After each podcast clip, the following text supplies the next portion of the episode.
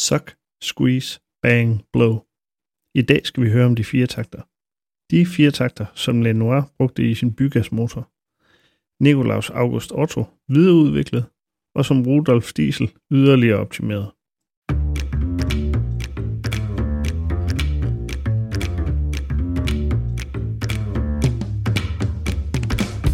Velkommen til podcasten Diesel Doctor med mig, Nils Ilberg Jacobsen. En podcast, hvor vi kigger ind i nye og gamle teknologier og undersøger, hvordan udviklingen af dieselmotorer har flyttet verden, og hvordan verden flytter udviklingen af dieselmotorer.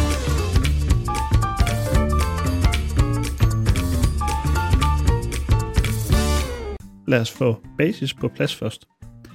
De fire takter er på dansk indtuning. Her bevæger stemplet sig væk fra topdødpunktet, hvorved volumen udvides og luft suges ind i cylinderen. I gas- og automotor er der blandet brændstof ind i indsugningsluften. Kompression. Her bevæger stemplet sig fra bunddødpunktet op mod toppen.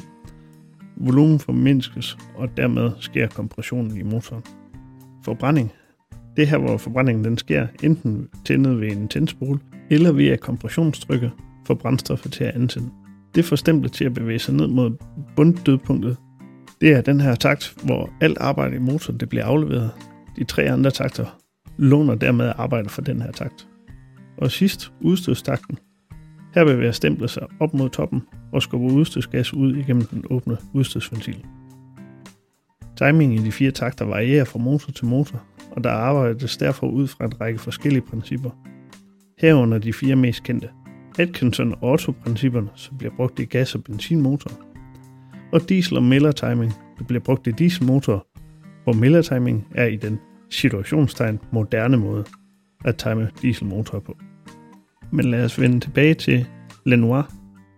Jean-Joseph Etienne Lenoir, han var belgier, og han kan betegnes som faderen til forbrændingsmotoren. Han baserede hans teknologi på den første dampmotor, hvor man brugte vakuum i effektslaget. Altså, der var vakuum i cylinderen, der træk i stemplet, og via krumtabsakselen danner rotationen i motoren.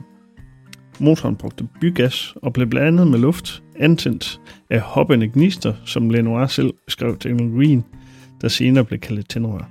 Lenoirs motor var hverken store eller effektive. Den største af de ca. 60 motorer, som han nåede at producere, var på 20 hestekræfter, og den mest effektive kunne lige snige sig op på en effektivitet af 6%. Det vil sige 6% af den energi, som man brænder af inde i motoren, kunne udnyttes på svinghjulet.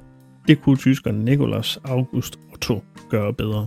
Så i 1861 købte han en af Lenoirs motorer, og efter videreudvikling byggede han en motor, der kører på den proces, som vi i dag kalder som Otto-princippet. Det er det princip, alle benzinmotorer kører på. Her er en blanding af brændstof og luft antændt af en tændspole, hvor luften bliver komprimeret inde i cylinderen før antænding.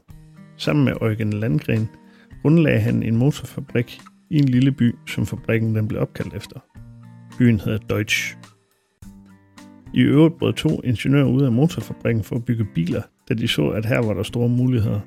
I 1989 fremviste de ved verdensudstillingen i Paris, det er den der, hvor Eiffeltårnet blev bygget, deres nye Daimler Maybach automobil, da Rudolf Diesel i 1897 byggede sin 250-400 motor, hvor at energitilvæksten ligger i en stigende varme ved konstant tryk, i modsætning til Otto-princippet, hvor energitilvæksten sker ved en stigning i trykket i cylinderen, der blev firetaksmotorerne effektivt delt op i to kategorier.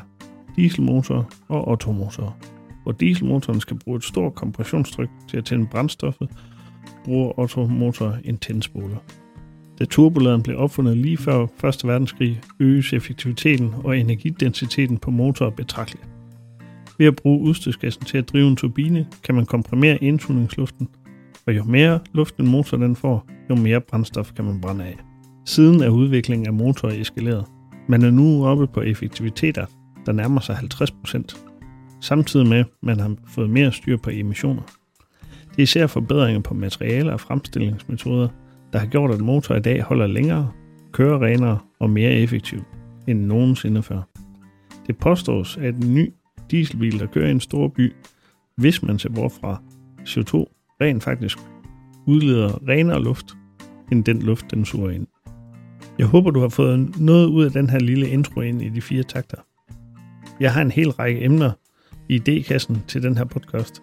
Herunder, hvorfor hedder det hestekræfter, og hvordan måler man effekten på en motor? Hvor kommer den olie fra, som motoren de kører med? Hvad er STCW, IMO og Marpol? Derudover håber jeg, at jeg kan interviewe sejlende maskinmester om deres erfaringer og om livet ombord. Indtil næste gang. Tak for i dag.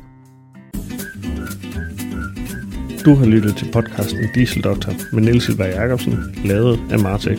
Musikken, den har jeg fundet gratis på PCB.